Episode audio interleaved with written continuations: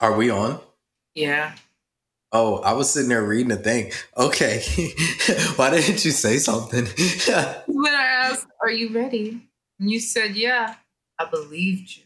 This is trust. One thing I saw actually, speaking of dating apps, on a dating Yeah. app, I saw somebody say the way that trust works is you just do it.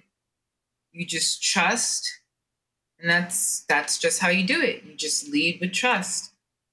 See, I am of the opposite mind, and call me cynical, but like you also have to understand that as a man, obtaining consent is is a primary function of, especially as a very uh, sexually attractive man. Obtaining consent is like a primary function of my my interactions. That shit is like two factor authentication. You feel me? Like I flew planes, so when you fly in planes, when you communicate somebody says something to you and then you say it back and then they confirm it. You feel me? And so like i think that's just how i go about like anything really. Like if, if i say something i don't want to leave nothing up to interpretation. You feel me? Now granted communication in and of itself isn't quite as cut and dry right? Because most of our communication is not verbal. So the things that we say and the things that we do can differ. And the things that we do can be led up to interpretation. But as far as like what i have immediate control over and consciousness of like, yeah no I, I- need two factor authentication. So that's just how I, that that's probably way too deep in uh respect to what we talk about but that's just how i feel about it i don't really not to be cynical but i don't really lead with trust that's just you know I don't really lead with trust. Tell me what's up. On this episode of Hotepery, we will be discussing the art of trapping. Hi, Trap. I'm Monisha at Monisha Holmes, and here with me is my co-host. Oh, that's the lead in. Okay. You know what it is. Elemental P at helianthus.ho. Okay, so it's interesting that that is your perspective because it makes sense, obviously, that there are people who do not lead with trust. Even more fascinating, that's that's like that's like going through the dark and expecting monsters to pop out Yeah. All the But time. like it, it, it might not necessarily be the most relaxed way of going about life, but if something happens, then I reckon that there's a certain amount of preparation involved. You know, um, you don't know what's in the dark. There could be monsters in there. Maybe there aren't, but you never know. So, It's It is what it is. interesting because the neutral state of the world that we live in can be perceived as scary, as Mm. having reason to distrust. And this really comes down to are you the type of person that sees the glass as half full or half empty? Uh, it's interesting because, yeah, like there's plenty of things not to trust on the world, like on the earth. That being said, what's that like? I'll tell you what I trust. I trust my gut. And because of that, to answer your question about what it's like, I don't think it's probably as stressful as, as you might perceive it as being because, sure, I give you a prime example. And we talked about this. You know, I went to jail last week. I didn't do nothing, but I went to jail last week. I fit the description, you know, mistaken identity and all of that.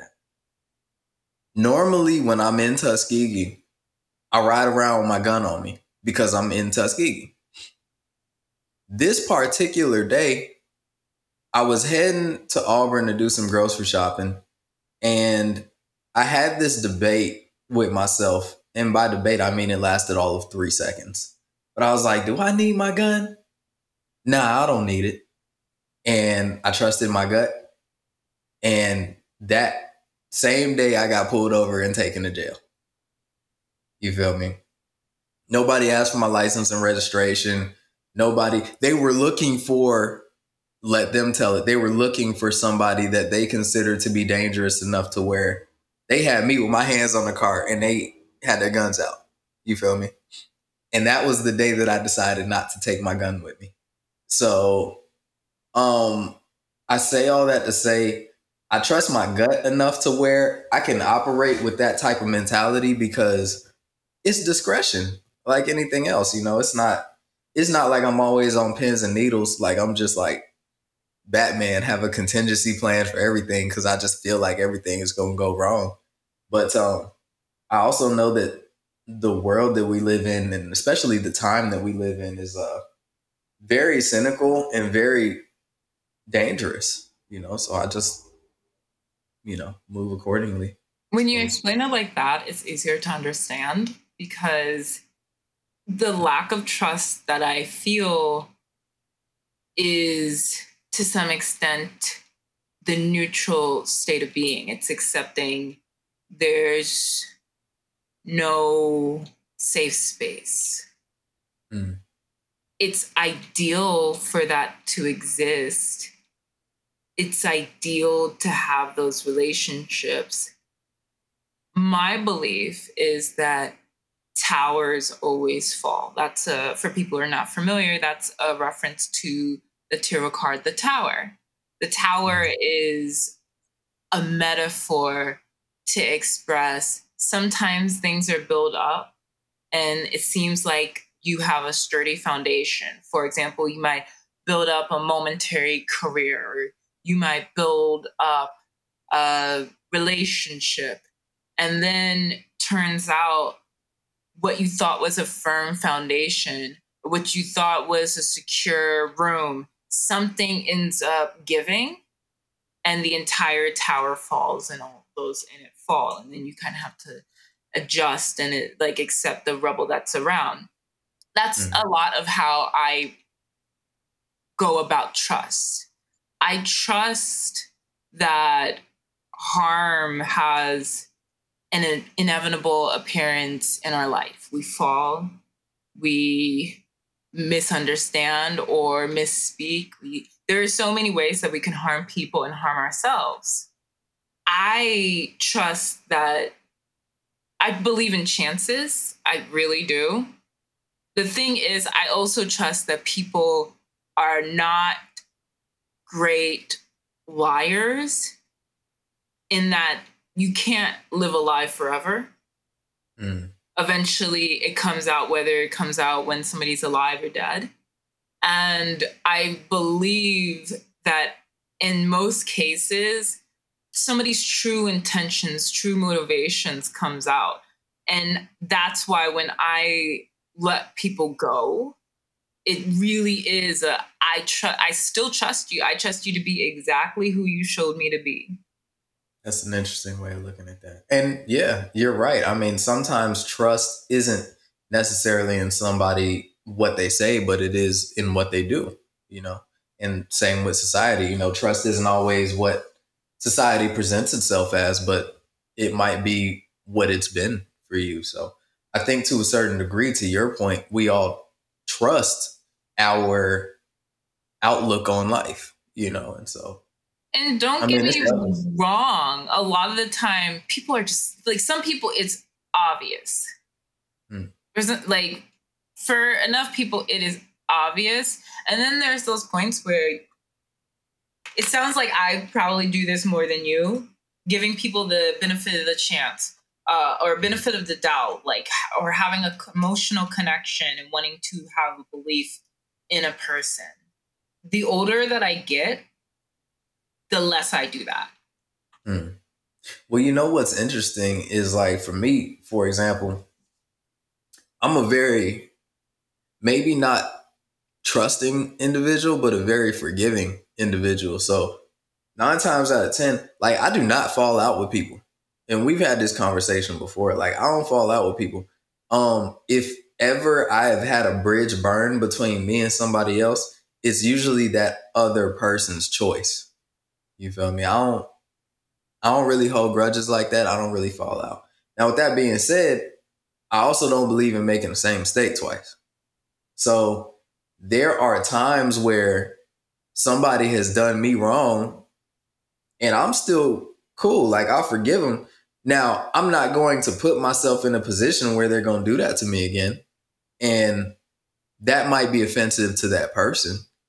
Um, but there's no love lost. It's just, you feel me? Like, even when people borrow money from me, I don't really expect to get that money back. Like, if I'm giving it to somebody, I'm not giving it to them with the expectation of them giving that money back. Now, if they give it back, cool. And I'm going to remember that. Like, okay, these are the principles that this person operates by. Like, I, I appreciate that. But like, if one of my family members or one of my little cousins or something asks me for some money and they don't give it back, like, I, I can't be mad at them. they asked the right person. You know what I'm saying? So it, there's a certain level of, uh, once again, not trust, but discretion and context that matters, right? Um, and to your point, maybe it is trust. Maybe it's trusting people to be exactly who they are.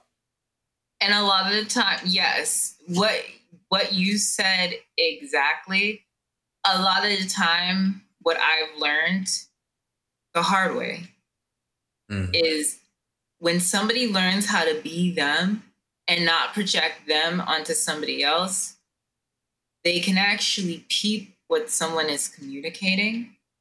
And it's interesting because I think that a lot of people probably operate from, to some extent, distrusting place. I don't want to say distrustful place because from the studies I've read, it seems that people are more trustworthy than really given the credit. And mm-hmm. I also think that sometimes what people experience is exactly what they were looking for. Mm. So, for example, the song Chicago, uh, the song, uh, whatchamacallit, the song Cell Block Tango from Chicago, the musical. Word.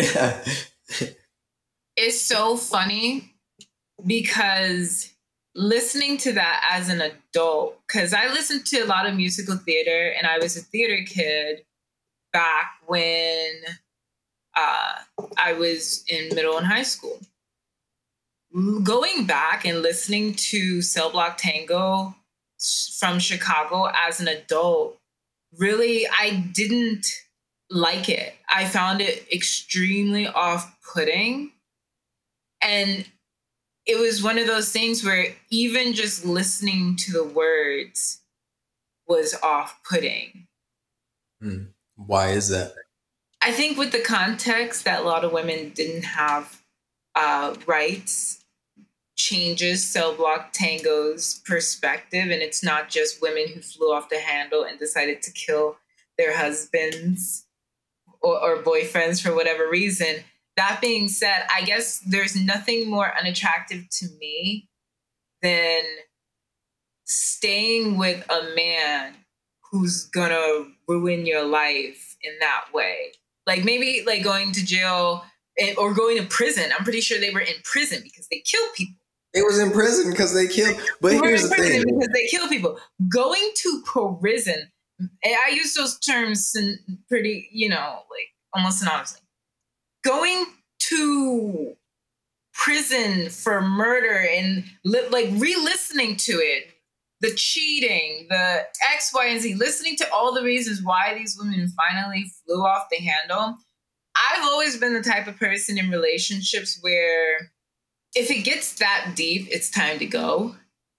Mm. and listening to women sing so passionately the yeah, only one that i kind of felt bad for was the one who was speaking in what seemed to be an Eastern European language that I could not understand. So I realized how just me not even being able to identify the language that she is speaking. Mm.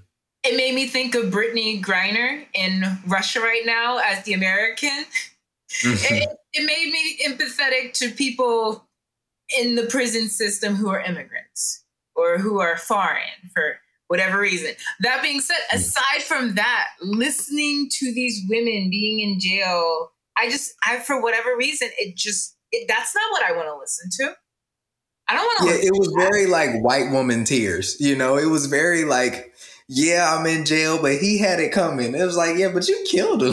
like, it'd be one thing if like if if it was a life or death situation and you chose life and you killed him, but like you killed him because he was mad. Like some of them times, some women just killed him because they was mad. So like, yeah, he might have done some things he shouldn't have been doing, but like you supposed to be in here, you know. It was it was very white woman tears in that sense.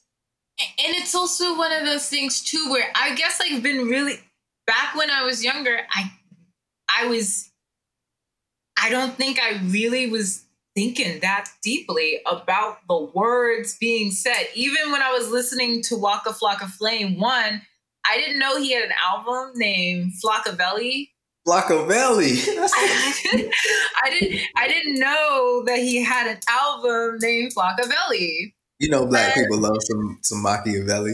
And and then the next thing, I didn't realize how many of the bangers were on Flockaveli. Man, please, what you mean? Go hard in the motherfucking paint. What? Come on, bro. I what the fuck is that? I literally, I was like, oh, let's do it. I was like, I was like, come on, bro. This drug dealing music, drug, and I'm like, wait a second, I don't remember hearing that. Now I'm gonna tell you something wild though. Waka Flocka Flame ain't from Atlanta. Where is he from?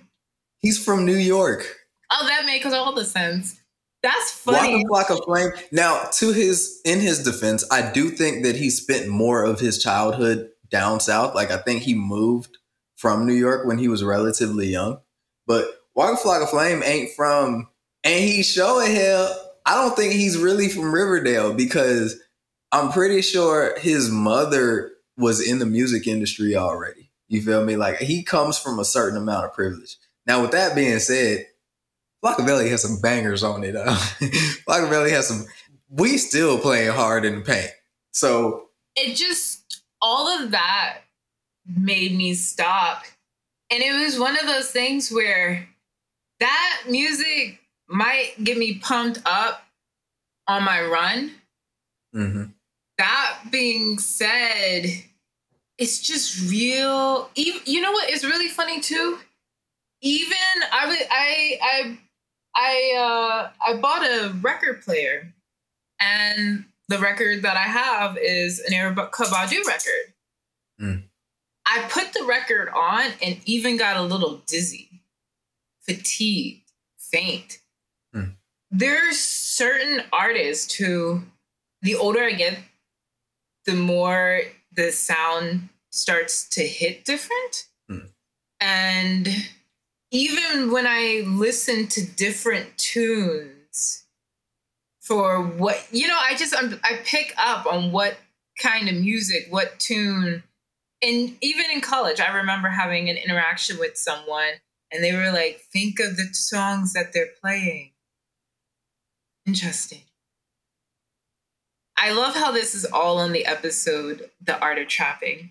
The art of trapping. And look, I was I was about to use that as a segue. Like we really talking some trap, some trap trap right now. So since we're getting on that subject then, would you mind elaborating on the art of trapping in context to, to what we're talking about today? See, I really just I'm gonna be real.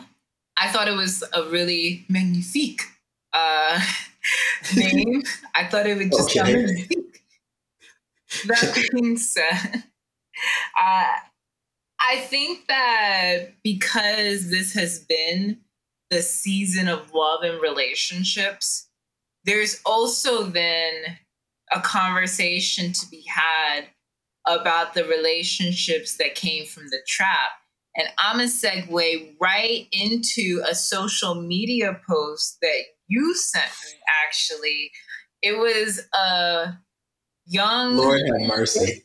Blonde white woman and hold on, young- hold on. Before you continue, uh, this is what we gonna do. We gonna have Zenas put the audio from that video into the episode so they can hear. It, now explain it to them, and then and then I'm gonna accuse Zenas for when to put this in there because with that context, go ahead, go ahead, go ahead.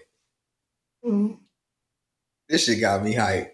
Ooh. This video is a young, fit white woman and a young, fit black man. I'm going to mention she's blonde. He has tattoos and locks, black hair. She has straight hair that goes down to her shoulders. He's topless and wearing, I would say, long, loose basketball shorts. Mm. She is wearing uh, probably biker's shorts, so shorts that uh, go to the thigh, and what seems to be a sports bra. If I'm this white woman has this Negro looking like he on the auction block. Let's just say what it is. in a way that did give me that same vibe. That being yeah. said, when you sent it to me, I did not racialize that. I saw no. race. I didn't yeah. racialize. No, and I will say this because context matters. Um, there are things that aren't inherently racialized that we will racialize because we have a certain amount of context. But that doesn't necessarily take away from the converse. If anything, it is a testament to exactly what right, white privilege is. You feel me? Because I would never racialize two people. I would never racialize two people in love. What I would racialize, and maybe this was not the intention, it certainly wasn't the intention, but uh, when a white woman has a black man up on an auction block talking about, yeah, you know, when I received this model, you know, he he took some breaking in, but he got, you know, he I mean, it's hard not to racialize that with the context. You know what's really funny? I was exercising sarcasm because you can't unracialize. Like that's going to be a white woman, and I feel like the white friends that I've had usually acknowledge who they are when they enter a relationship, and that's not a bad thing. I don't think the colorblind approach does no real benefit. It's not uh, real to people because it gaslights them from it's not their real. experience. Nobody is colorblind. Even motherfuckers is colorblind know the difference between black people and white there, people. there is a difference. So it, it's one of those things where if I am being quite frank when I saw it, my response is so next thing. That's real. Because it's to the point where he chose. It's one of those things where it's hard because he made that decision. It was two people that made a decision. I'm not mad at the white woman. He made that decision. It's that he signed. He chose. I believe he was in that video on his like like he wanted to be. I feel like it just gets to the point where I've said this for a while as someone who realizes how I have lacked self respect for myself. Respect, when I took the time to learn what respect is, it's about value. It's about being able to see the self as value. And I think what's very difficult is that a lot of young Black males namely those with natural hair and tattoos and are fit, are taught to devalue themselves because they have a continuous messaging that they are of low value. So it's mm. not that I have this complete loss of care for that entire situation. It just comes to the point where it's like, we get what happens when a system makes us hate ourselves. And unfortunately, we believe it. That being said, what I've seen a lot of young black males do differently than black females is their do the slave joke.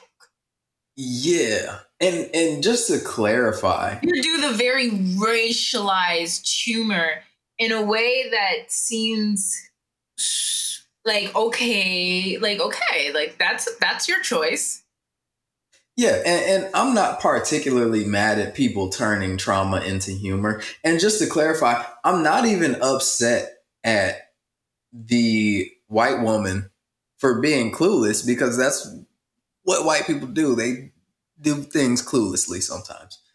I'm not even really upset at the brother, but what I am kind of uncomfortable with is I'm imagining his mother and his aunties and his grandmother cringing, and I think I'm projecting myself into his shoes. Like, ooh, like you got to deal. Like that's just un, that's uncomfortable. And then the other thing that really kind of bothers me is, um, and, and this is coming from a black person who's very pro black, who's dated outside of my culture. You feel me?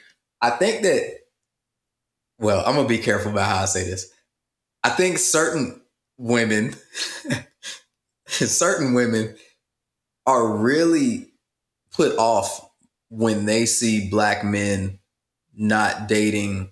Well, I shouldn't say not dating, black men dating other women besides black women. And, and some people try to be like, oh, we don't care. Yes, you do. um, I think certain women are very put off by that because I think this is what they're imagining when they see black men dating non-black women, especially white women. I think that's what they think is going on sometimes. You know what's really funny? I hmm. cannot relate to that perspective at all partially because I grew up seeing black men in my family with white women.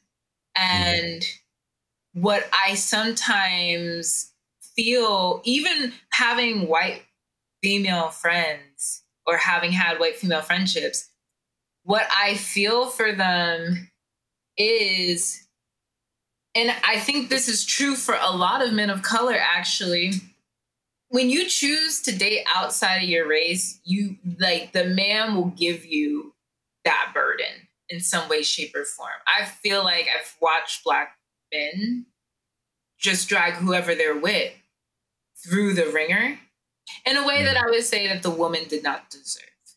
And even when I watched that video, the reason why I zoomed past a little bit and did not have interest is because for as for those two people, for her to be a woman and for him to be black, for her to be white and for him to be a man, for those two people to have consented to be in that video together. This was a video made in what I what is the I assume the 2000s. I'm assuming. Oh, this was made like a, a, week or two ago. Okay, so this is a week yeah. or two ago, 2022, August, Leo season. United States of America. you know, I shouldn't be throwing up hands for Leo season because I'd be telling so many other people I'm something else just to see what, Go on. You know what I was just about to say? I hate that I haven't wished you a happy birthday, mostly because after you told me that you were born somewhere else, I lost trust for you completely.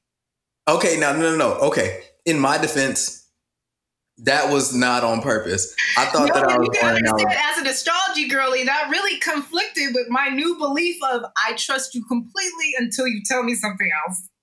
No, no, no. But okay, with that in mind, like I thought that I was born in Alabama. I was actually born in Indiana, but that that wasn't on purpose. I'm talking about okay. I'm sorry for any of y'all listening that I've done this to. Um, it's been times where somebody has asked me what my sun sign is, and I've made up some complete and utter BS just to see what their reaction would be.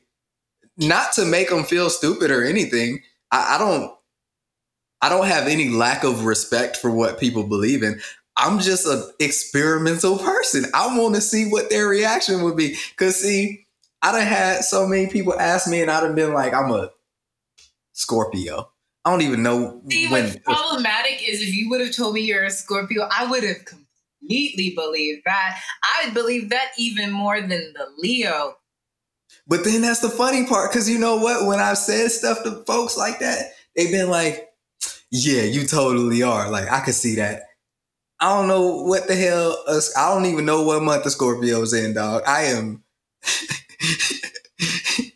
and I ain't never say anything because I didn't. My goal is not to insult anybody's beliefs or make anybody feel like their worldview is invalidated.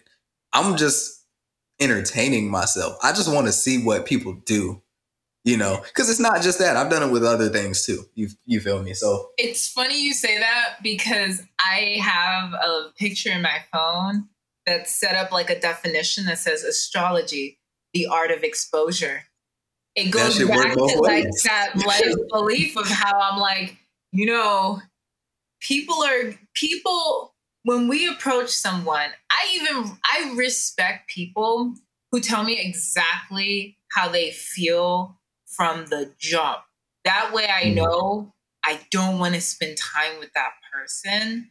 Let That's me really- go the opposite way. And we've talked about this in so many different ways. Getting back to that video though, given the timing, given the context we have about that video, when I saw it, the way that I looked at it is yes, there I saw their races. The other perspective that I took into consideration is what I perceive their classes to be.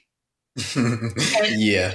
And yeah, also, for sure. And also, um, getting back to what you were saying about his mama, his auntie, et cetera, et cetera, a lot of black men, I think, have and not, it's not just black men.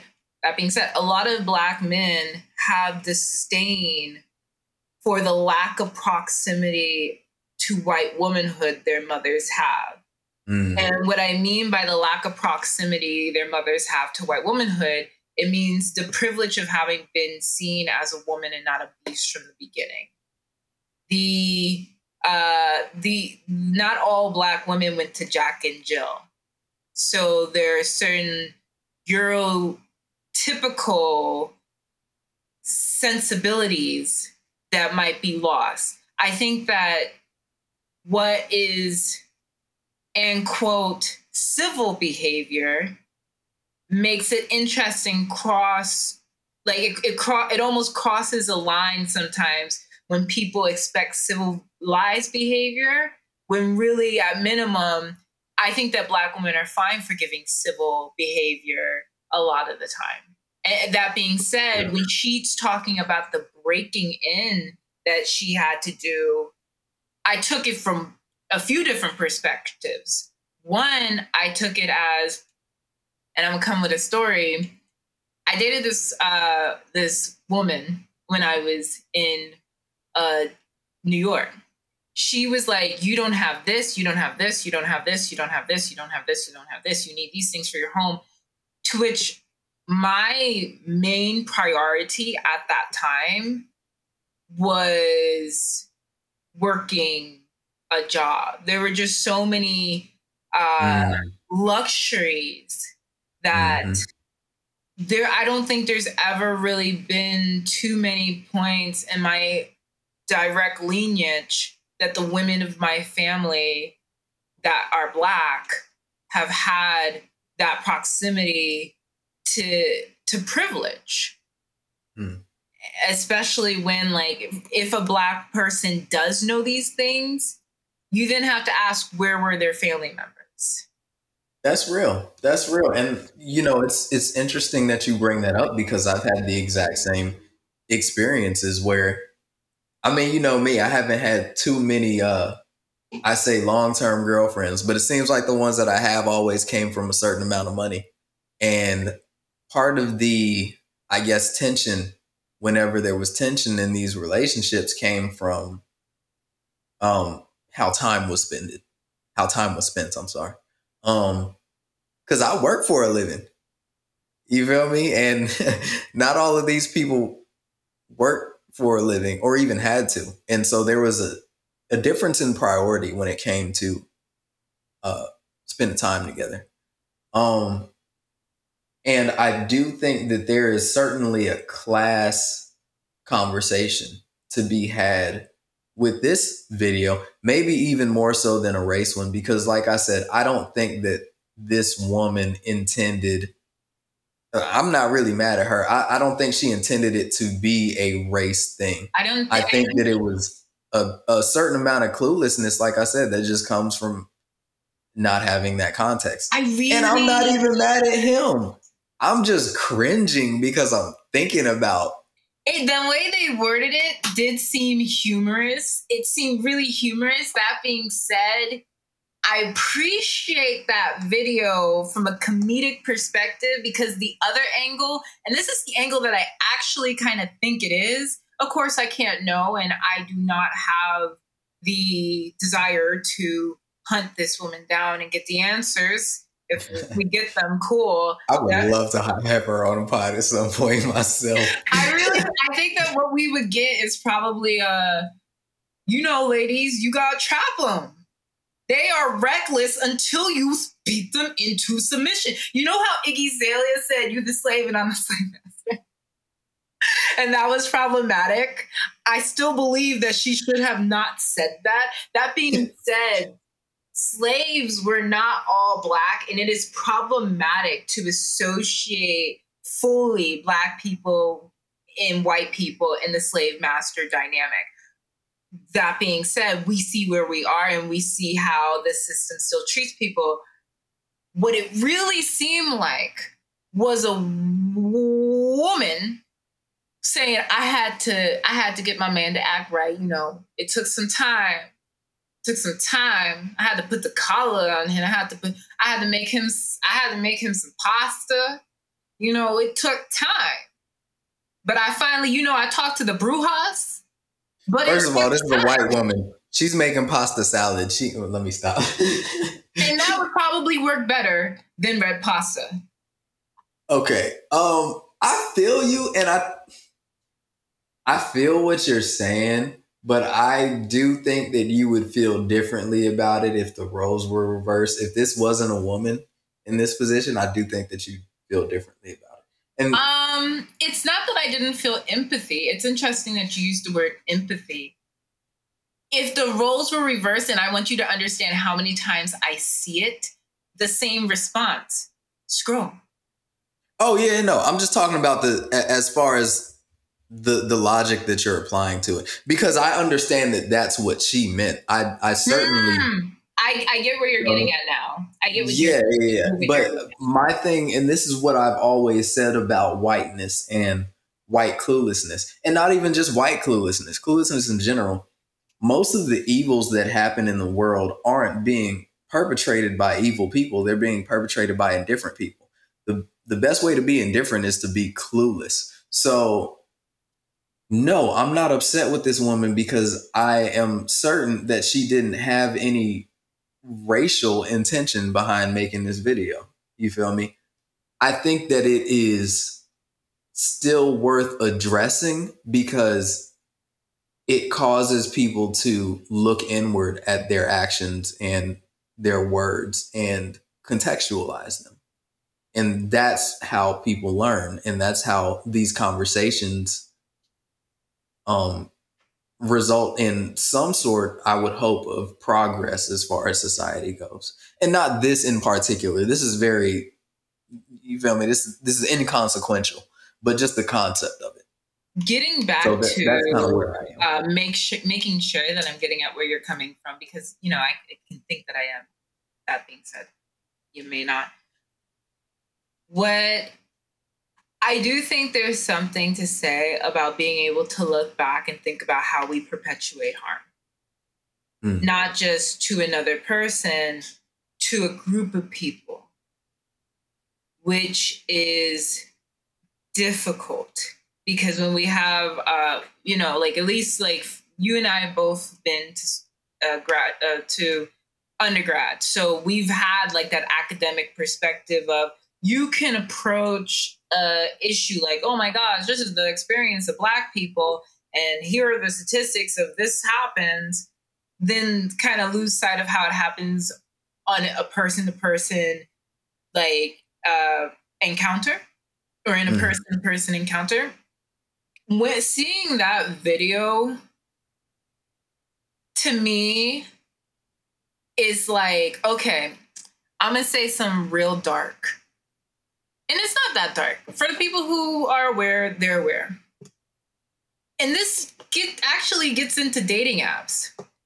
Being a woman or what is perceived as woman, whatever a person identifies with, if you are being perceived as woman, you are in this, you are in this. I remember on dating apps how people would send me messages about their hyper racialized fantasies that they wanted Ooh, a black person, specifically a black girl, that would be okay role playing specifically the this the Northern American plantation. Come on, bro. For real? I'll be so real with you when I say nothing in my soul feels empathy for people who did and did not have to. Some people are in some really dire situations that might not even be financial. So that when and it's it, it's there are enough and that's dark. I'm sure not everybody's on these apps with those things. That being said, if you are Asian, you've probably been fetishized on a dating app. If you are Ooh, Jewish yeah. or Italian, you might have been sex like Tina might have been sexualized for your ethnic background. Black, automatically people are like, "Hey, slave," and word, bish. Really? It's like that. See, I don't have no experience with dating apps. You feel me? And you know this. So, a little less so. That being said, I'm the type of person where yes, even in the earlier parts of the show where you're like you trust the vibe that you get. I re- it's so funny because I've started giving myself permission to be less compassionate. So mm. instead of uh, you know, getting a weird message from someone and then deciding, okay, well, you know, perhaps I didn't understand. There are times where words can be misinterpreted. Now it's not even about words, it's the vibe. It's the way mm-hmm. they put words together. It's the music that we're listening to. It like it, sometimes you can misinterpret even that. Mm, okay. The, so, the words that someone chooses to put in their mouth. I even go back and forth with how I want to express myself. Like I have OK Cupid, and on my OK Cupid it says I want someone who's into mushrooms, non psychedelic ones, and I'm thinking about taking the non psychedelic part out. But if I take non psychedelic out, it almost feels like I have to take out mushrooms, even though I really like button mushrooms. I like mm. Bella mushrooms. I, I really do enjoy mushrooms. I enjoy mushroom elixir. I, I enjoy I, I enjoy mushroom and perhaps I'm missing something like you know perhaps i'm missing something that being said i i even feel weird using the word non-psychedelic because to some extent it's almost like people still gravitate towards me like the people who do you know like they they are like oh well she's saying these words she's saying these languages when i that's how i just kind of find that with dating apps what I like about them is usually you can't figure out people that quickly. Mm. Do you think that people on dating apps are more communicative, or do you think that people on dating apps are more communicative of the image of themselves that they want other people to see? Because this is what I've noticed on social media, right? Like social media in a lot of ways has brought the world it's made the world a lot smaller right it's made certain things that were on the fringe of society and that are still on the fringe um, it's made communities out of those things in ways that they haven't been before right but there is a difference between a person's online persona and the person that they are unintentionally, right? Like, like the Batman movie, for example. Everybody thought the Riddler was like a G, you feel me? But the Riddler was just an incel living in the basement, you know? So like I, I wonder what your take is on that because I don't have a whole bunch, well, really none experience with dating apps. Would you say like it's easier to get to know somebody or harder? It's interesting because I still take it on a person to person basis. What I mean by it's easier to get to know someone is you start to see the types of people. Mm. For example, when I see somebody spinning fire, I think one thing. When I see someone who has a fish and most of their pictures are on a boat, they might be living a life outside of that. And to be fair, you can't really fully assume how someone's living their life because, yes, they can be creating a character. And we know that there are people that go on dating apps and they they create these fake accounts and even dress up and create you create entire characters on these dating apps. So knowing that that happens i don't necessarily think that makes for better communication as much as it's a beginner's way to start thinking about oh who might i get along with? That being said even then you still don't know that person. I got you. I got you. So it's just i mean to a certain degree, it's it's just like dating in real life. It's just a catch twenty two, you know. And and there's more.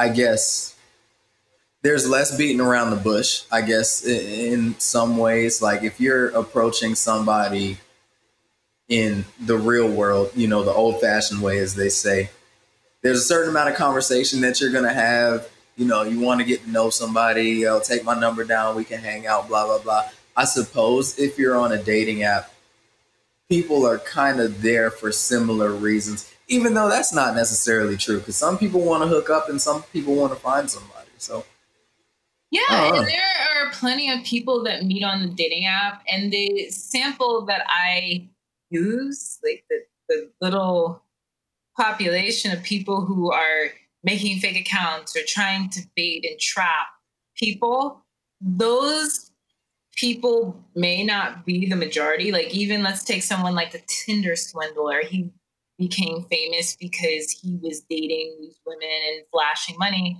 and ended up taking their money and these women ended up being thousands of dollars of debt after being with him.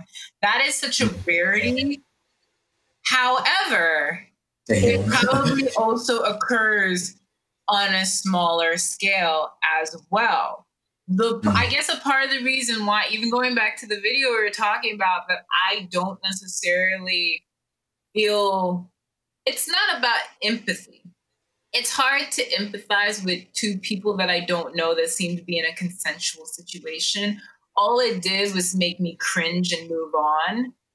it's there's nothing to say when all I have is my bias to rely on. That's fair that's fair. I think that's that's a fair way to. Yeah, I, I, I feel that. I feel that.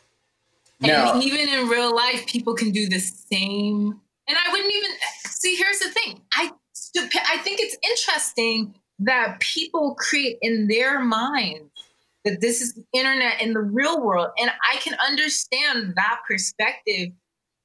That's I think that that's a deflection from the fact that those two things exist in the real world. Mm. So I think that maybe people who aren't on dating apps might like to think that they might be a little bit better because they don't have to resort to that. People who are on dating apps are people who are also not on dating apps. Like it's what I yeah, is sure. people are people. So it's the same yeah. with human communication. People are people, and and do these two people that, communicate? Yeah, yeah, and to that I'd say that you know I use real world in quotes because that's that's how people kind of perceive it. But you're absolutely right. You know, the internet simply made the world smaller, but nothing is new under the sun. Everything that exists right now has existed forever. You know, um, I think the internet has just created an environment that facilitates communication more easily. Um, so I don't necessarily look down on dating apps. For me, I've never been on a dating app. Number one, because I just it, it hasn't really been something that hasn't really been something that I really vibe with, to be honest with you. Um, number one. And number two, I think I'm just kind of paranoid about the the internet. Once again, I'm just paranoid. Um, and you got to understand, I am from uh, rural America. I'm from the Midwest and the South, and I grew up partially on a farm, and so my outlook on life is very. Uh, as much as I consider myself progressive and liberal on a political level, in terms of my personal life, I'm very traditional in a lot of ways. Um, and I guess you know that is just one of those ways. Even social media. You know my take on social media. I'm not really trying to be on social media like that. So, but it's interesting. Um, now with that being said, I've heard horror stories about dating apps too, and me not having a whole bunch of experience with dating apps. I want to know what some of the horror stories you have are, if you feel like talking about them or not. Um, I think the horrible things are the things that I just would not engage in. Okay, that's fair. That's fair. You know, like it, after telling you the plantation guy and how that yeah, that's, like that's kind of a horror story. that became a quick no for me. Like it just was one of those things where I'm not even going to assume that somebody volunteered to participate in that act. Somebody definitely did. Somebody I'm definitely not going to volunteer the belief that they did because the absence of evidence is not the evidence of absence. here, girl. hey man, look, I'll put it to you this way: if there wasn't a market for it, he wouldn't be asking for it. It's interesting too because a lot of people getting back to your experience of being raised in a rural area, a lot of people don't care and don't have to care. And when they mm. care, care just becomes a laughable waste of time to them. Caring, unfortunately, is subject to opinion. Yeah, that's that's the whole point of caring. It's subjective. I feel that. I feel that. And, and not every battle is worth having. I genuinely believe that if people are happy, then let them be. And even with this video, like we're we're criticizing it from a societal standpoint, or at least I am. But like I don't have no dogs in that fight. You know, like that's that's him and her. Like that's their relationship. You know, I don't, I don't have any dogs in that fight. So. Interesting because I'm also, you know, it gets to those things of what interests you at a particular time and why. You, even um, that video, like, do you think that Black people should care that that exists collectively? Mm, I don't think that Black people should care that that exists. I think that my reaction to it was very emotional on the level of, once again, somebody who has dated interracially before or slept around interracially before and having the revelation that damn this is probably what people that look down on interracial relationships think is happening. And really it was more of a moment of empathy for those people not necessarily a criticism of I mean, I guess by proxy, it was a criticism of of them, but it was more like, okay, when uh, this black woman who I'm very close to thought that I'd only dated white women, which is not accurate at all, but thought that I only dated white women and had some choice words for me.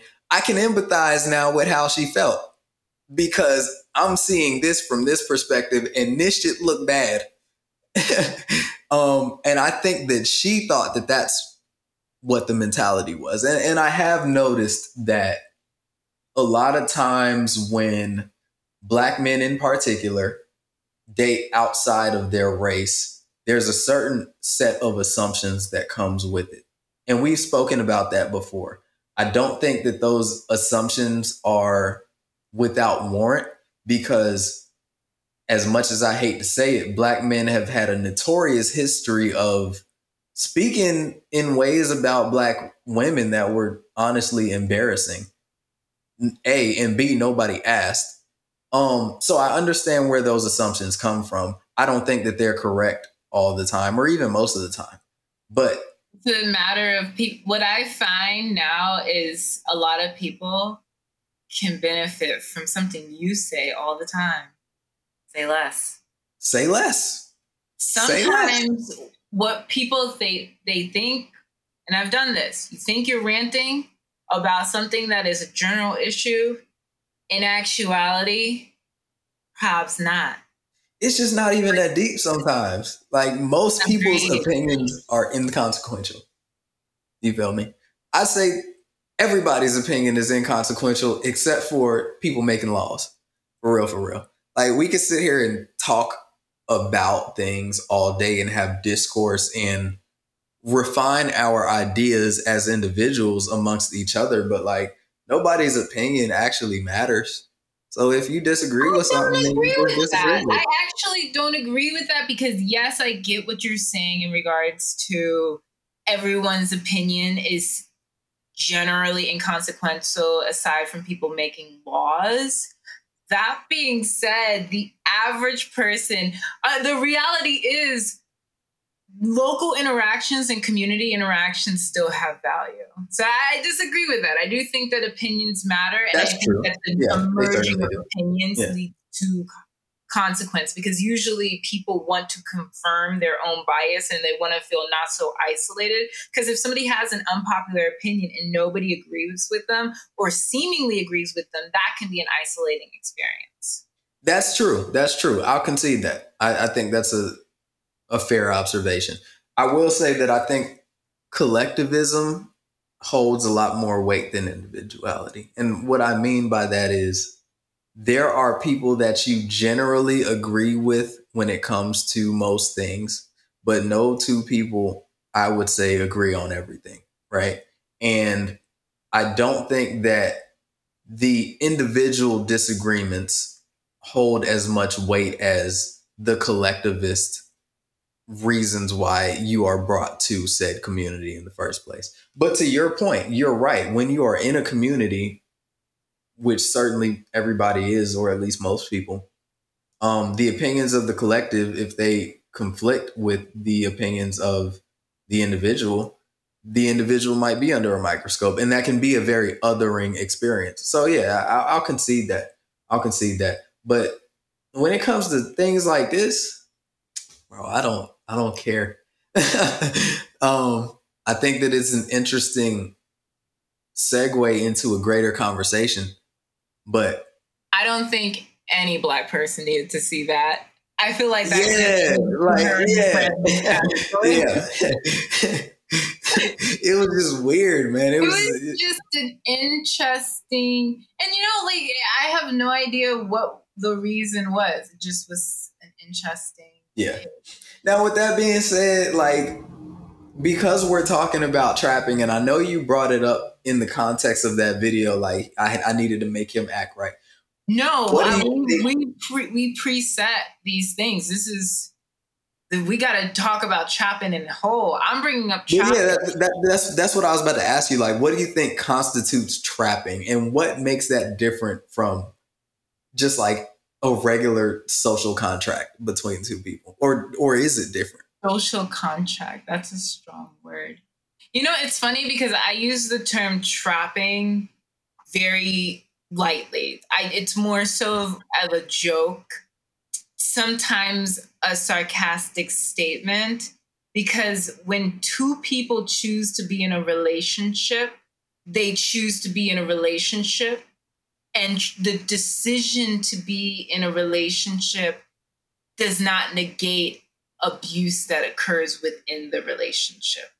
Where the thought of trapping almost creates an idea that a person was doomed from the beginning and perhaps like there is a huge sign oh my gosh like this person is trying to trap you like slave and master like this is there's a there's a bear trap here this that cheese is actually a trap and it's going to snap on your neck. Mm.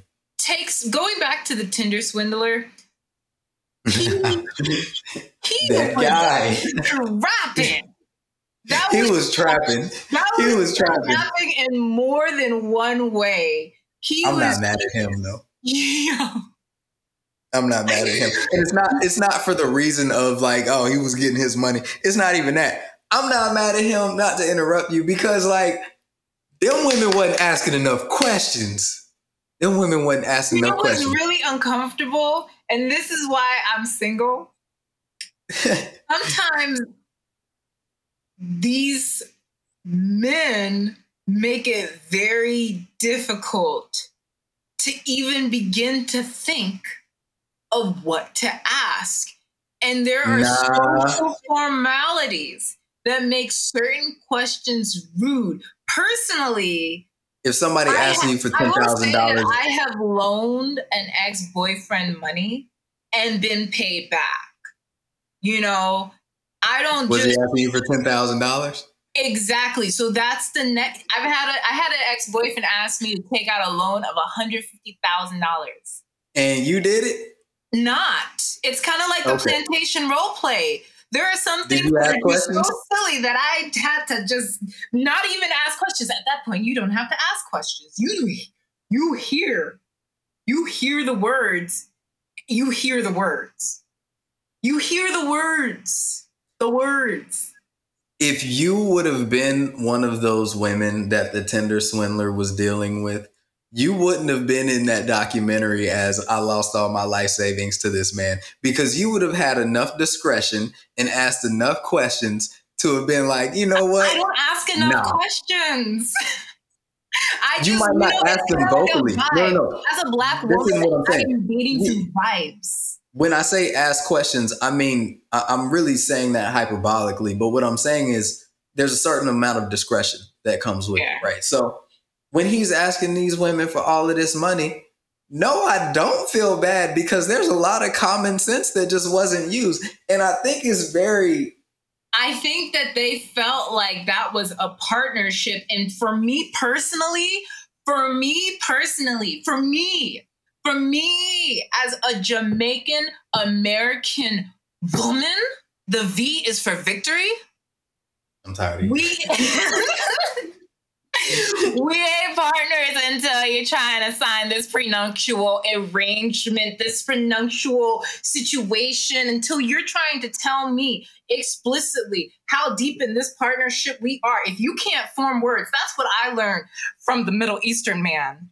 Okay, I want to say one Okay. thing. What I will say in regards to dating stories, when you go on TikTok and there's a guy who's like, Habibi, you want to lose weight? just just get you an Arabian Habibi Yalla. when dude said that, I was like, that's exactly how I lost 90 pounds. Thanks to my thanks to my past. Thank you so much. You know, I'm like, so mad. I'm so mad. Yo, You led you with wanna change your life, you an Arab man. Don't you don't even have to date him. Just be scared. I'm so mad you led with Habibi. hey, man. Shout out I to would the- I would watch the TikTok videos. He's like, Habibi, come to Dubai. Why we coming to Dubai? Why No, we come no, to no, no. Dubai? Don't let the men fly you out to Dubai. And this is another thing I'll say. Don't be fooled by them things you be seeing on Instagram. Okay, now I know we just had a whole conversation about uh the real world and social media not being as divided as, as we seem. But don't be fooled by them women getting flown out to Dubai and they they doing some reckless things sometimes. I'm actually going to explicitly say this because it's one of those things where, look, look, look. American privilege don't exist in the way that people think it does. That's real. And That's real. some people don't realize that the bubble of America was disenabling to full comprehension of danger. I would actually say Or that prostitution for that matter. yes.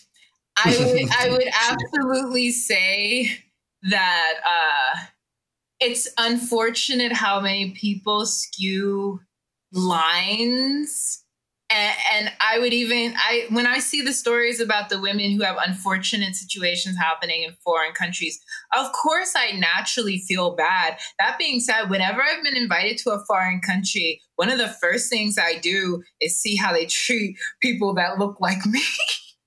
Yo, thanks. That's what you gotta do. I'm hey. real. I'm a. I may never go to the Middle East. I may never go to the Middle East because I don't know that I'm allowed. Mm. I mean, never go to Russia. That. I don't think I'm I mean, allowed. Well, and it's not even. I mean, that's definitely a big component of it too. But I'm just talking about the things that happen on the back end too. Like there is so much, and, and this is partially because we live in such a capitalistic society too but we really be confusing like normal interactions with prostitution sometimes and it's just like we we had a conversation about when it came yeah. to dating and transactional relationships. Like if you want to be a prostitute just say you're a prostitute. I'm not shaming you for being a prostitute you can't just say that they're prostitutes because prostitution is illegal i, I know. I'm i'm being facetious. Um and i'm not shaming you for being a prostitute. I think if I'm going to shame you for anything, is acting like you're not a prostitute. Okay, how do how are the people that you are talking about acting as though they're not prostitutes? What are examples? I think that, that I think that anything that involves a lack of transparency constitutes um, disassociating with that behavior. And I don't think, and, and let me clarify, I don't think that people need to be privy to your business all the time. That's not what I'm saying at all. But I think it's important because we live in a society that's very materialistic and social media does a lot to stoke those fires a little bit. I do think it's important to have an understanding of how people are finding themselves in the positions that they're in no pun intended. And it's not just women getting flown out. It's it's certainly other things too. It's certainly men that find themselves in certain positions or whatever. But um, and like that's the thing when you said that you felt like I would have more empathy if the situations are flipped. I disagree with you for that exact reason. One thing that I am keen to is there's no need to try to be a 19 year old running game on an experienced and seasoned politician, lawyer, businessman. Mm. People who it's their livelihood to make deals. Mm. There's no, there's no, they, that don't even begin to make sense. And like, I, I think what's unfortunate specifically is people who are 14, 15, 16, 17, 18, 19, 21 who are trafficked by people that they think are boyfriends or mm. by people, you know, like there are actually there are actually situations where people were in cycles that they never healed from and maybe that young man is also in a cycle that he never healed from. That's why I'm saying I'm just zooming by because that's not my client. I don't. That's not mm. the work that I do. That's not. You know, it is. That's real. It, that's, and I not. think that's honest. Yeah, and, and, I think that's honest. So it gets to the point where a lot of people are living so in the moment that they're not thinking a year from now. They're not thinking slow incremental build up to whatever they're trying to achieve. A lot of people are thinking instantaneous gratif- gratification like gratification. They're, they're not thinking oh my gosh like what is like what what if this goes wrong? Some people are so lost in the what if it goes right that mm-hmm. on one hand you got to feel for them because america does have a thing called american optimism American optimism is when people lean towards believing the best of things. And it's what keeps a lot of people's spirits up and high. And I think that's also a part of how some people win popularity. they maintain a sense of optimism and they say what people want to hear and so forth. That being said, even on dating apps, what I remind myself of is I'm not leading with someone and telling them, Hi, I'm talking to you while I'm on my period. Mm. You know, like I'm not leading with what somebody doesn't want to hear. And that's not necessarily omission. It's this is this is something more private. Like we're not going to spill everything out in the beginning. And I would feel that's how I also feel about traveling overseas. They're they're one of my friends. I visited them when I traveled overseas and I've met him in person. Like I know the person I'm spending time with. That being said, if I travel somewhere else, specifically for someone that uh, I haven't met before and they feel flirty towards me in any way, shape, or form, I would want my own Airbnb. Oh, for sure. Yeah, for sure. And I I want to clarify that you not leading with omission and what I'm talking about are two separate issues because there is enough of a conversation around trafficking when it comes to young women being flown out to different countries, Instagram models, um, being paid to come out to, you know, parties and, you know, Dubai and things of that nature. There's enough of a conversation about the correlation between those things and human trafficking that I do believe that there's a certain amount of transparency that I'll say shouldn't be a requirement, but people are going to assume. And I think that glorifying and glamorizing one aspect of that lifestyle without having a conversation about the other side of it is not only dishonest, but it can be harmful to people that don't have that context. Yes. And, and, that's not, I know that that's not what you're saying. You're, you're talking about a, a whole different issue. And, and I can appreciate that a lot. I, I think I just wanted to clarify, like, this is what I mean by I'm not going to shame you for being a prostitute, but like, we got to talk about prostitution. You feel me? Because it, there's a conversation to be had. I actually 100% agree with that. When I was on the streets, and by the streets, I don't actually mean, you know, the streets like that. Speaking to people at cl- nightclubs or bars, mm. the numbers that I've heard people put on the price of intercourse, sexual intercourse, it's unfortunate that people don't have real conversations because that delusion and that decision to separate themselves and disassociate what from what is actually happening and what they're actually doing is one causing mental harm i think i talked to you about this when it comes to brain deterioration it i don't think it helps the mind to live in lies, especially when the brain starts to deteriorate. So, one of the places of consideration that I've had, uh, just due to my personal interest in, lately around brain deterioration,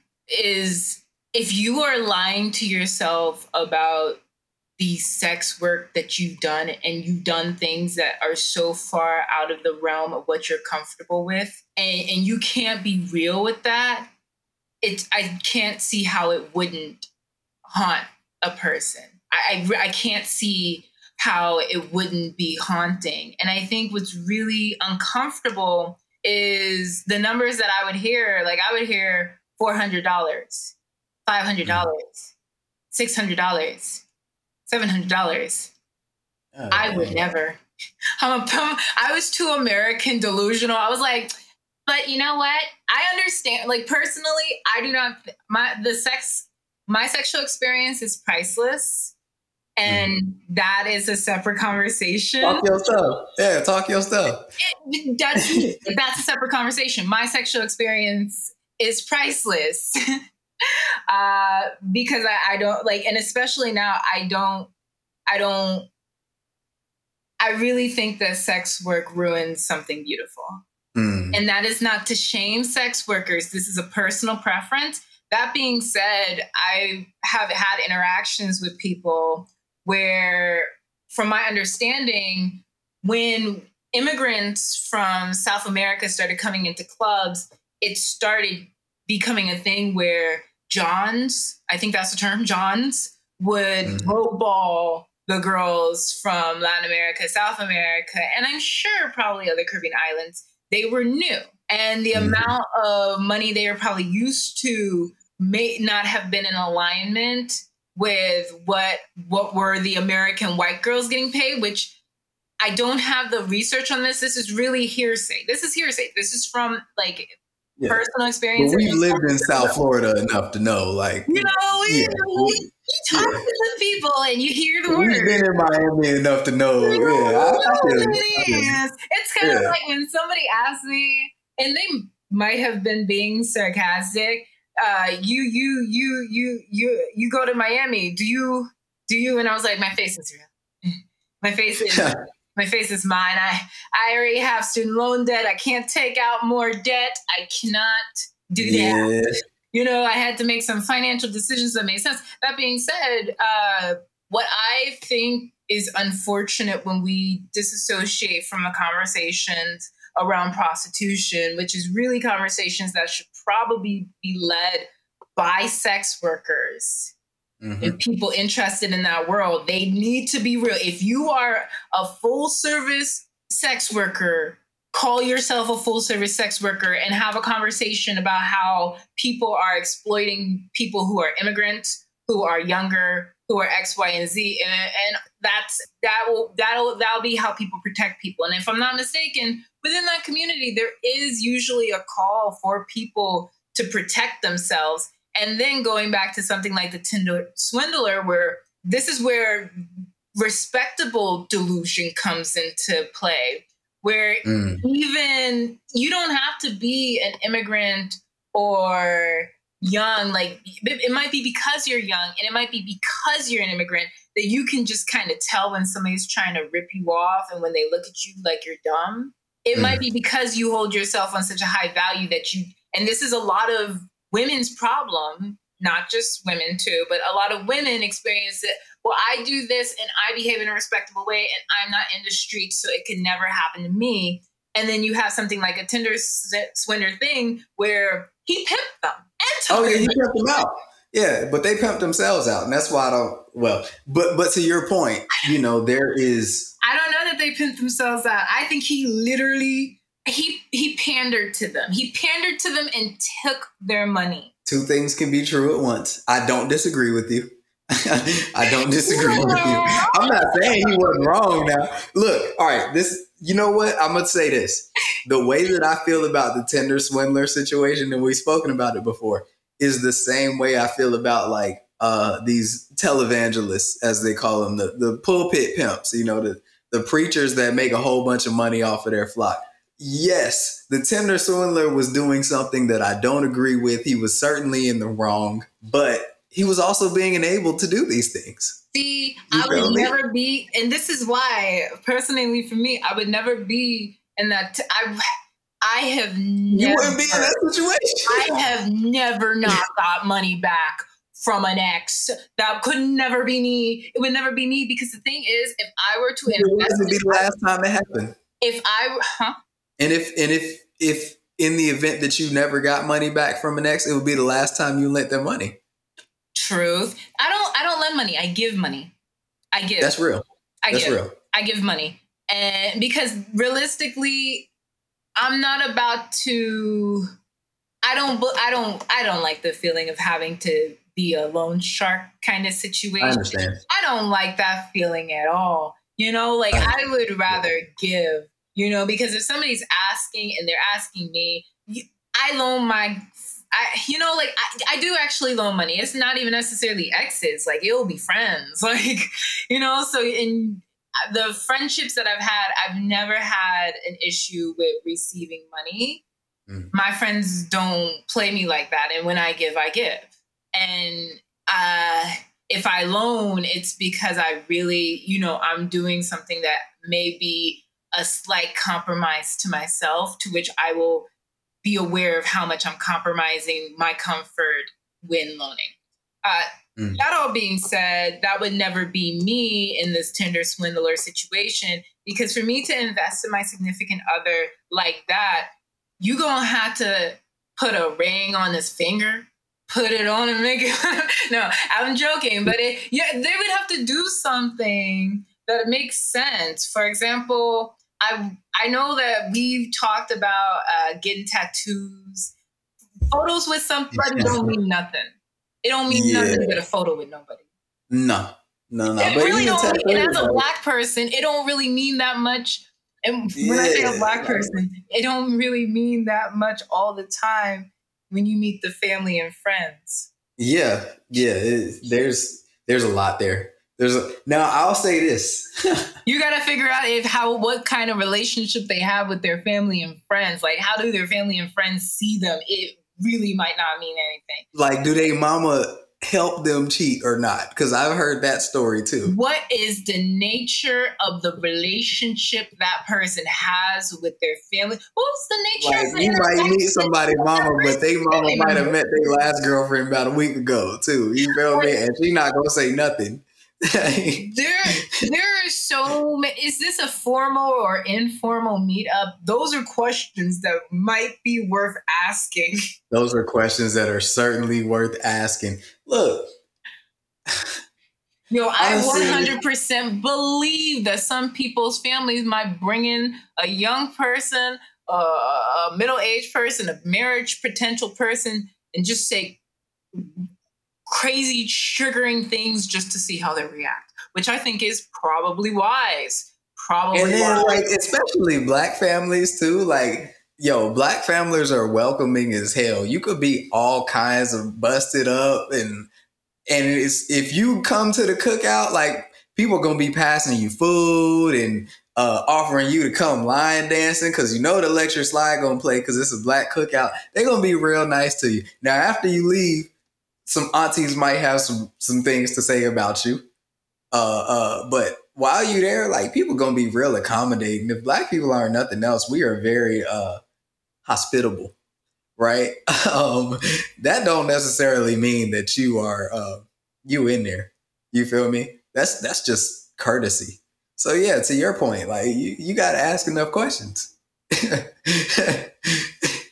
gotta no. ask enough questions how do you what are your thoughts on claiming partners though? On claiming partners? I know you so i kind of have an idea of what you're going to say. That being said the crowd would love to know. I think well okay. Are you talking about in terms of my own personal relationships or just how i think societally claiming partners should Can be do both. Okay. So i am one of those people that doesn't necessarily want everybody in my business. So with that being said, I'm not really somebody that posts um my life on social media too much. Like I'll make stories on Instagram and and ask my followers questions and stuff like that, but like I don't really even post my homies too much on Instagram. You feel me? So uh, a lot of times if I'm dating somebody, I'm really not having them on Instagram and stuff like that. Now with that being said, I'm also not of the mind that like I should entertain certain things if I'm in a relationship. So if I'm being approached with a certain type of energy, like I'm gonna let people know, like, yo, you know, I'm in a relationship, like this ain't that. But um, I don't believe in like changing Facebook statuses to in a relationship and doing all of that. I don't really believe in getting people's names tattooed. I don't, you know, I don't believe in showy forms of affection that are for other people. I think me showing affection to my partner is something that should be between us.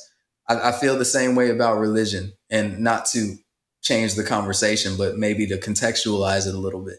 Um, I don't think that everybody needs to know my religious beliefs or lack thereof. I think that whatever I believe, if it makes my life better, it's between me and the object of you know, my religion or my spirituality or whatever. I feel the same way about relationships. You know, so I think claiming somebody is something that's done for other people, not necessarily for that person. So I don't I don't really give too much stock to claiming um somebody. That's a really great way of explaining that the differentiation between claiming for the two people because you can't really claim a person mm-hmm. and claiming for society which is really what claiming is it is for society which is why going back to that young woman's video and see like i didn't just see uncomfortable because of the racialized uh visual reality i saw Tamika, Shauna, Lashonda. Like he was giving me that energy.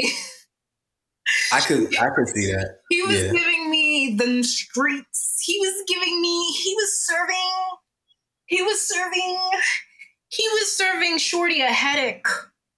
I mean I that's you know, the more that I watched that video, the more that? I'm like, maybe it was racialized and Monisha missed the boat Mm. What I really saw was a young man who might have been telling somebody's daughter no words because she didn't need to hear them anyway. Say less. She ain't ask enough questions. You know, and I just feel like she I guess the reason why I also kept zooming for that video is going back to that point. You can't break a free person. You can't break, you can't whip somebody who doesn't want to be there. I mean, he there are away. real life situations where okay, I, I, see what you're saying in this context for in sure. In this context, like, in this context, in yeah, this context, in this context, yeah. I want to be very, and I think it is important that we're specific in this context. I really think that whatever it is that he was doing, if he loves her altruistically, he will respect his relationship with her. If they have that, beautiful. If not, then that's a funny video that we can look back at and laugh in about five years. For me, I, yeah. I really appreciate what you said about that the difference between claiming between two people and claiming for society. It's not I had to, I listened to this video. It was Lauren London, and she was talking about loving out of ego and how loving mm-hmm. out of ego makes you want to possess someone. And that ego can very easily be insecurity because a lot of people are worried about how somebody looks next to them. A lot of people are like, okay, can this person keep up, et cetera, et cetera. Like it's, it, it is a form of possession. And some people are content with that and like that. Mm. I really do appreciate how she made the point of when you love someone, you you gotta check. You gotta. For her, it meant let being that per, like let that person be free. To me, I don't completely understand the context and what she's saying, what she was saying. I appreciate the words though. And I think it's important to state that. For me, I really genuinely believe the only time to claim someone is when they really want to be claimed. And one thing that I've been thinking about lately is how my past few relationships, I was trapped and mm. I agreed to be in the relationship. That being said, aside, I would say even the one that I'm saying aside from one, because I think we trapped each other. I'm gonna be real. Mm. Aside from that one where we've trapped each other, a lot of my relationships where I didn't want to be in a relationship in the first place, and then they begged. And ironically, went around telling people we weren't in a relationship after they begged. So what Damn. I found is people want to be in a relationship. It shouldn't be two people hounding each other. It should be, I don't, I don't no, I, I understand the concept of people falling in love because some people's trust issues are so high that they just have this wall up and something needs to give for them to let themselves love and be loved.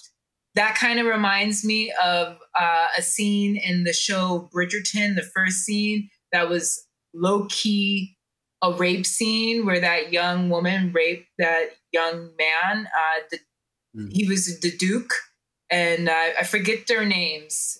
Bridgerton just kind of goes out of my head. It was one of those things that I was like, huh. That being said, they both were pretty toxic. Uh, I really wish I could remember, but seeing all those things, it's like if you have to, I, I don't know. I just kind of believe that two people should come together, decide that they want to be in a relationship, and then make the steps that direction and out of practicality, being reasonable and seeing the world for what it is, decide how they want to then share with the society around them that they're in a relationship. Because I do believe relationships get messy when we leave them open. That's real. That's real. I mean, some people are built for open relationships. Maybe True. not everybody. Maybe not as many people as we would like to believe. But um, that's not my realm. I ain't got no dogs in that fight. But right. uh what Final do you question think? for you then. Oh, you got a question for oh, me? Oh no, go ahead. Go ahead. Go ahead. Okay, I was going to ask you a final question uh, because what you said about some people are made for open relationships. Do you think that anyone can become trappable in that case? Hmm. And what I think that it would being trapped? What's that? And what constitutes being trapped? Yeah, and see, that's what I was about to get to. I, I, I think that it would depend on the definition of what constitutes being trapped because trapped implies deception or coercion. To me that's that's what it implies. Um mm, you just made me unpack something that i didn't even realize was in a suitcase. Call me tsa i'm just playing. Um, excuse me why do you think i have drugs in my hair Okay. Look, because you know them, mm, you know them white people. Ma'am, I, am going to touch your afro. I am going to I, put my hand touch my hair. your scalp. Me, I understand. I be asking them white folks because you know uh, uh, when you go through TSA, they be like, "Oh, can I touch your hair?" I be like, "Can I touch yours?" And usually that they kind of get it. Usually they kind of get it, and they're like, "All right, yeah, go." Personally, I never have problems going through the airport. And even when I do, everything goes by very seamlessly. Man, I get stopped by TSA so much. I've been stopped by TSA when I was in Europe. That being said, I really just do not have. I guess, like, what's nice is I live a pretty consistent life and that I have not done anything that I'm so ashamed of that I can't claim it. I, That's real. That's real. Right? I am yeah. I am in grips with reality. Last and uh, that's a good disposition to have. I yesterday know? I was going on a run and the more that I calm down and accept that I am not a bad person and that I'm like I accept myself and love myself and realize that I'm worthy of respect and so forth, I may never I, you know, for the longest time, I've, I feel like I've been slut shamed for so long that it made me feel like I wasn't ever going to be in a relationship. That being said, the people who were slut shaming me were the people who couldn't get me. That's usually how it goes. meaningful to them, so it doesn't even make sense to look back and listen to the words that they were saying. That being said, like being able to do that and to be able to lay down and be so in tune with myself and clear minded that I can hear my heartbeat, that I can just feel my body. Sometimes it just feels so peaceful. Being that at peace and walking through the world with that level of peace, when I interact with a lot of authority figures, I I I don't I think that sometimes what we find is people give themselves away a lot Mm. And if I have nothing to give away, then what is there to give? Unless somebody's very biased, and that is a, uh, that because because I'm black, I do have that fear that someone's going to be biased against me and just like adamantly witch burn me. That being said, aside from that, I'm I you know I'm at a very peaceful place. Man, I'm gonna tell you like this: in less than a year, really in just over six months, in the six month span, I've been uh, in a physical altercation with the police and taken to jail on mistaken identity uh, in two different places, not even in the same places. So I'm not really one to uh, talk from that perspective. Um, I think if anything, the universe has been trying to tell me I really ain't supposed to be in America. but that's a different conversation. I um, get that message. I get that message. That little. I've ha- I've actually had it told to me as a message. Like somebody told mm-hmm. me, you really should think about. They. I'm paraphrasing, but they were like, you should think about leaving your country. To which I got really bummed out because I love the United States of America. That's real. I mean, all the people, well, I won't say all the people, but most of the people that you care about are here. It's your home just as much as anybody else's. And my ancestors kind tangent, of supported the building of it, built the place. And so my whole kind of tangent when it pertains to that is why should I be the one to leave if my ancestors are the ones that suffered so this place could be a place, you know, and not just mine, certainly indigenous peoples and certainly Asian people whose ancestors built the railroads. I mean, why is it that there's this thought that people of color should leave because their experience hasn't been great? When because, this shit wouldn't exist without us anyway. Because whenever people of color existed in the United States of America, historically, they were zoomed in. Oh, for sure. No, I so I know why. The the why is more okay. of a rhetorical question. I, yeah, I kind of had a feeling that, like, I kind of know that you know. I'm. Mm-hmm. adding to the conversation because I 100% think that people, if they are listening, when they listen, if they don't know, should know. Black people were subjugated to live in certain areas, so they were not like that that's very small percentage wasn't exactly spread out and they weren't really visible and seen even when you're looking at asian migrations japanese people chinese people we're still looking at very small portions of the population that were more so isolated in which kind of goes back to that little social effect that I don't know if it's coined this. Uh, you're gonna know what I'm talking about when I say it. Why all the black kids sit together in the cafeteria room? Yeah, yeah. There, there's a lot of layers to that conversation, but uh, that's a that's a different conversation because that warrants its own whole uh, discussion. But um, what's the moral of the story? What are your final thoughts? On? The moral of the story is if they can't be at peace with you, if they can't be with you, be with you, all of you, and you can't be yourself enough to know if you can really be with them, and they're not being with you. Whether that means taking the action to do what it takes to be with you or to be with you, then be alone, or you might be trapped. I, I don't really have anything to add to that. That's the, I, I dig that. I, I would like that. to give a special shout out to Beyonce. Why Beyonce? Because I mean, not that I'm. Yeah, go ahead.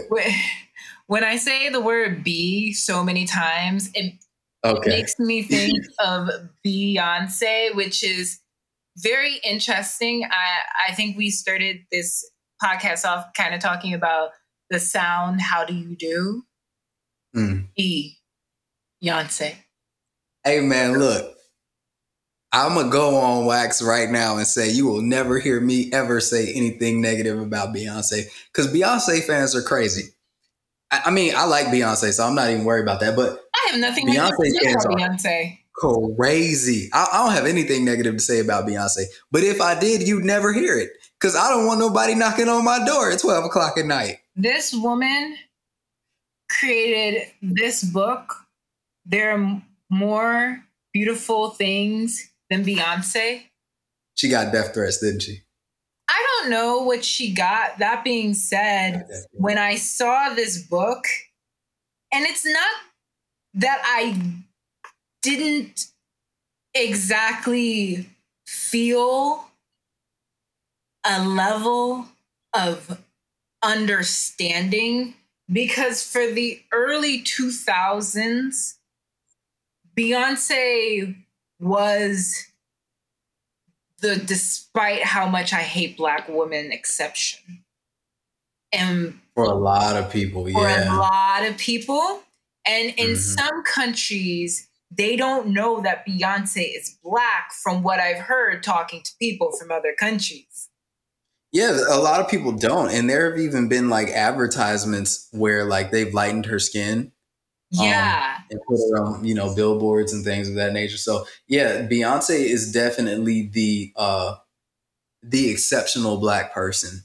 That um, being um, said, from the history and the way that the United States of America is set up, and with the knowledge of us knowing where Beyonce's from, Houston, Texas, Houston, Texas, knowing all those things and seeing how Beyonce is expressing her art now, I couldn't ever make a book comparing how beautiful other creations are just to knock Beyonce's existence.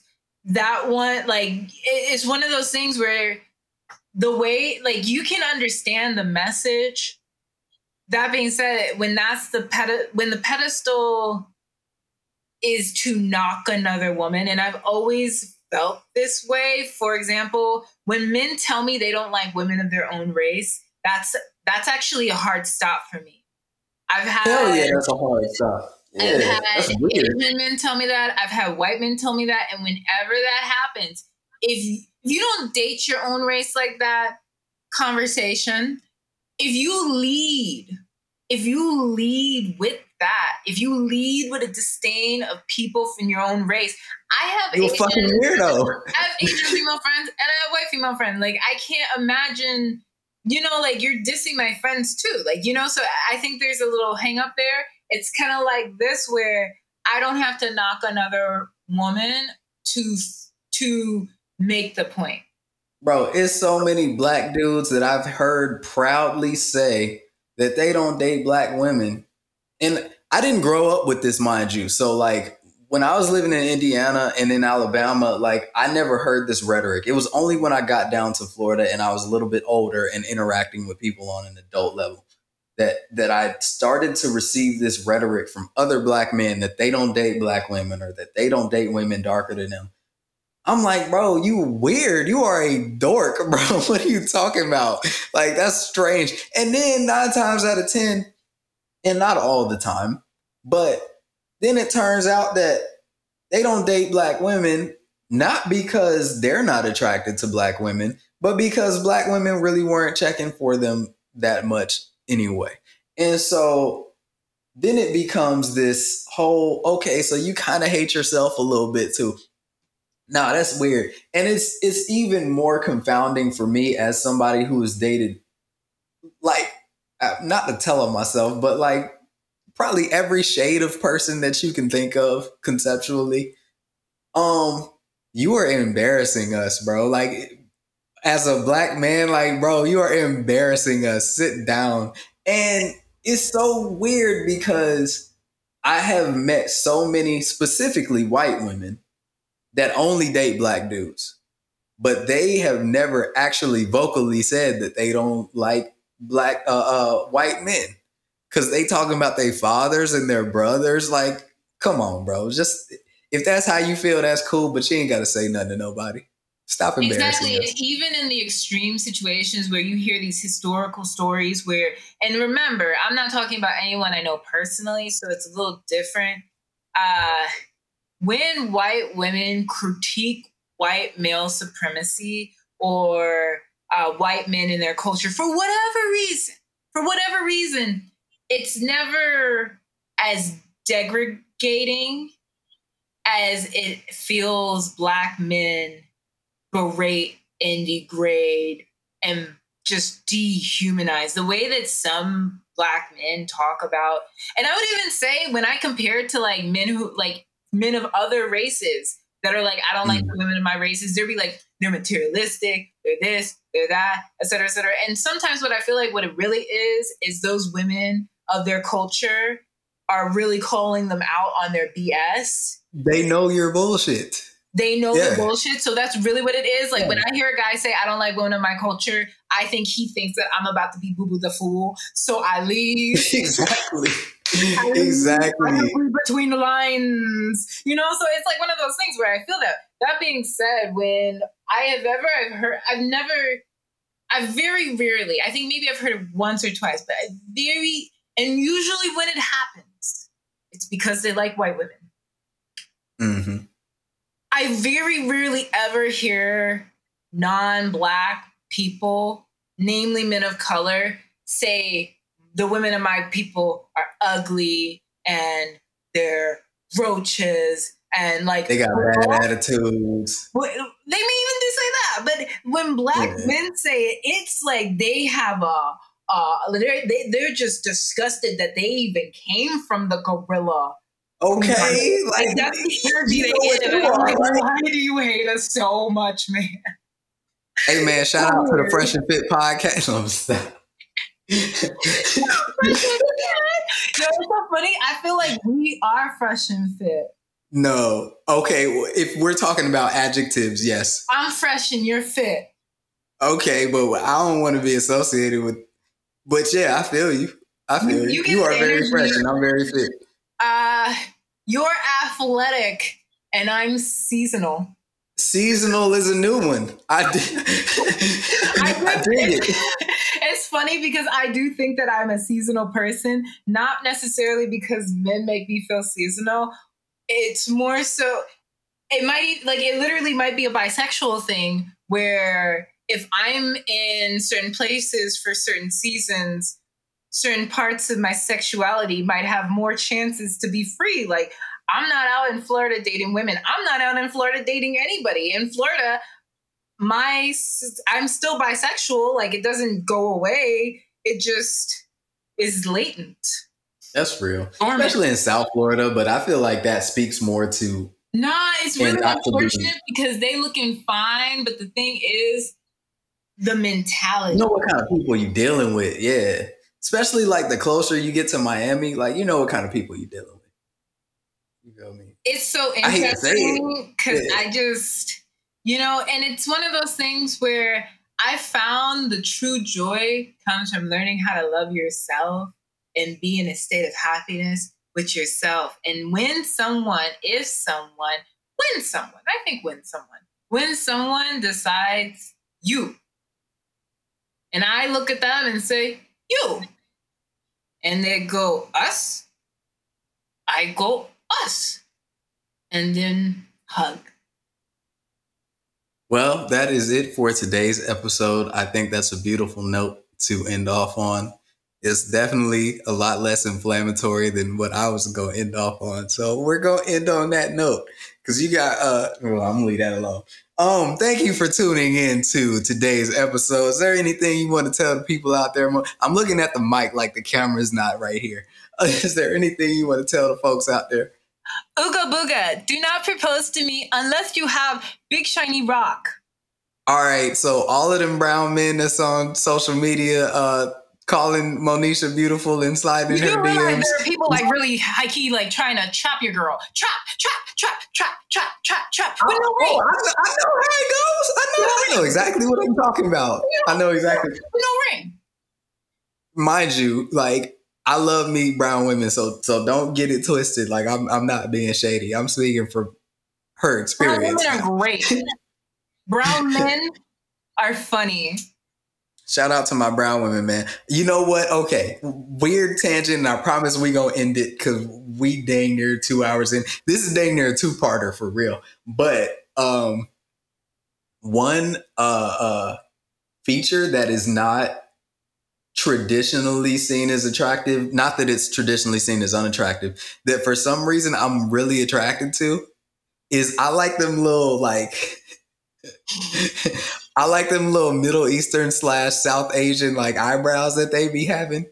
You know what I'm talking about? I do. Very full, very strong. Them like them like actual Aryan eyebrows. You, I think I do know what you're talking about. Like strong, angled shape. Full. It's the angle. Yeah, it's weird. I don't know why that's attractive to me, but for some reason. No, I completely understand that. Brown women are absolutely beautiful. People from all around the world, like all around, around the world, around the world, all of them beautiful, beautiful. And I say this very, I, I think it's funny because I feel like uh, as an openly bisexual person, I have to explicitly tell people saying someone is beautiful or attractive is not a sexual invitation. No, not at all. Some people don't understand that. I mean, that's a conversation to be had. But all right, y'all, we gonna sign off. Peace out. Be sure to follow us on our socials at Hotepery at Instagram. I am at Monisha Holmes on most platforms. Yep, yep. And I am mostly plants on YouTube and helianthus.ho on Instagram. Shabai. Doses.